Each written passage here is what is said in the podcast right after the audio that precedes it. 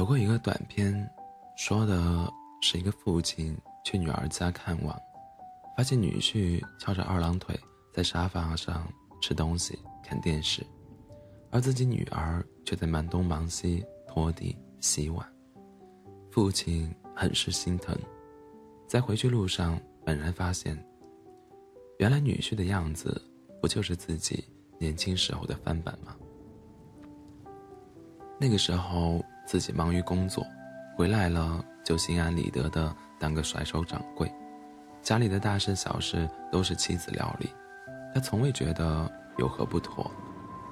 现在看到女儿忙里忙外的样子，这才意识到，女儿在家中的角色不就是在重复母亲的角色吗？然而她找到的老公，不过是另一个自己罢了。很早之前看到网上报道，国际巨星蕾哈娜被男朋友在家殴打，在电视节目上，主持人问她怎么看待这件事，她说自己仍然爱着男朋友，因为从小见到母父亲对母亲实施家庭暴力，所以她理解克里斯当时的行为，可能只是一种寻求帮助的方式。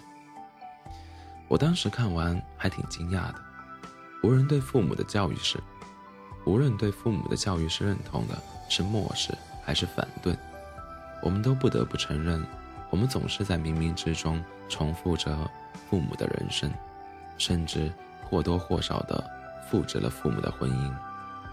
这就是心理学上原生家庭对一个人所造成的深远影响，它都客观存在着，并且影响着我们生活的方方面面。例如，我们会无意识地模仿父母的性格，继承他们的口味，传承他们的事业，甚至是重复他们的人生。我有个朋友叫隋唐，妈妈是一个小提琴老师，他却不知道自己的爸爸是谁。隋唐继承了母亲的美貌，这个亭亭玉立的漂亮姑娘有着良好的家庭环境和教育资源，但是她的情感生活。历经曲折，隋唐十七岁的时候爱上了一个三三十七岁的大叔，为了他毅然辍学离家出走，无论妈妈怎么苦口婆心的劝他，甚至痛哭着哀求，他都不愿回来。两个月后，他哭着跑回家说：“原来大叔有老婆，他一直在欺骗自己。”直到那个女人找上门来，隋唐才认清他的真面目。对于母女儿的遭遇，妈妈非常内疚，从此以后把更多的精力放在了对她的陪伴和照顾上，却仍然无法改变女儿情感上的缺失。一个缺乏父爱的女性，不如说她一直在寻找的是那份缺失的父爱。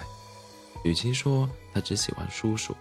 倒不如说她只是想要追寻被年长男子照顾和疼爱的感觉。那是他从未有过的一种体验。研究表明，如果女性从小就能够从一个重要的男性父亲那里得到肯定和认可，那她就不会拼命想要从别的男人那里得到认肯定和认可，因为她已经拥有了。而那些老老男人们，像冯唐所说，他们就像《西游记》里的老妖，肺腑里吐出的舍利球。常常能探平褶皱，抚慰心灵。和他们相比，那些不会说话的小男生怎么能入隋唐的眼？但是，选择跟小女生在一块的中年男人，哪有什么简单纯情的主？所以，隋唐不是被小三，就是被当做一种炫耀的工具。就像他们开的豪车、戴的名表，他从未被当做一个女人。一样真正被尊重，他一直飞蛾扑火，苦苦追寻的东西，他却从未得到过。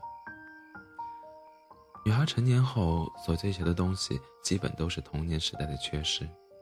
为什么很多单亲家庭的女儿更容易遇到渣男？因为童年时代的安全感缺失，让人们忽略了责任和人品对于爱情、亲情关系的重要性。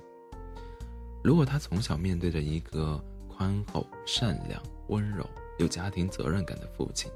那么他对狭隘、暴力、冷漠、自我的男人会有天然的心理排斥。如果原生家庭各种关系圆满，充满幸福感，女儿长大后肯定会生活幸福。所以说，姑娘们，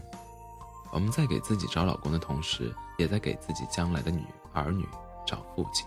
不能只考虑自己的喜好，而应该客观的评价，他会不会是一个有责任感的好父亲？因为你的婚恋选择直接影响着你女儿未来的选择。我们就是我们子女的原生家庭，我们的一言一行都会影响孩子的未来以及他一生的幸福。我们不能保证给孩子一生富裕的金钱和物质，但精神上的榜样力量会有更深的影响。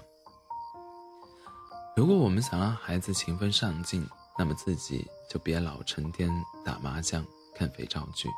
如果我们想让孩子有好的品行，那就别总想着占别人的便宜，还沾沾自喜；如果我们想让孩子有鸿鹄之志，就别总安于现状，还安慰自己平凡可贵；如果我们想让孩子知书达理，就别有就别有点不满意。就甩开膀子与人撕逼。你是什么样，你的子女就是什么样，甚至以后他们的家庭关系就是什么样。父母总在无意识中教会了孩子如何表达和接受爱，如何处理分歧，如何表达感受，如何看待人与人之间的各种互动，无论是错是对，有益或者有害。孩子最初都只能学习父母的模式，或许年轻的父母还没有能力为孩子提供一个富裕的成长环境，但这并不影响我们对孩子的富养，因为真正的富养不是为孩子提供多么丰厚的物质条件，也不是提供多么浓厚的文化环境，而是提供一个快乐、无忧、充满安全感的家。父母彼此相爱，就是孩子最大的安全感，也是最完美、最成功的抚养。原生家庭对一个人的伤害，远远超过贫穷、失恋、失业等困苦带来的压力与枷锁。许多人都有童童年阴影，无论是显性或者隐性，都或多或少的存在着。一辈子如影随形，如同水蛭一般，吸走了生活本身的幸福。而家庭内父母的不和睦与争吵，为孩子带来的最直接的副作用，就是敏感、多疑、失去安全感、自卑和怯懦。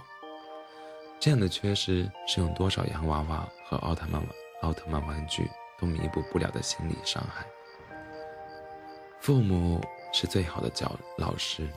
我们对孩子最深沉的爱，就是做好自己，以身作则。这个世界上最好的教育，莫过于言传身教。你是什么样，你的儿女就是什么样；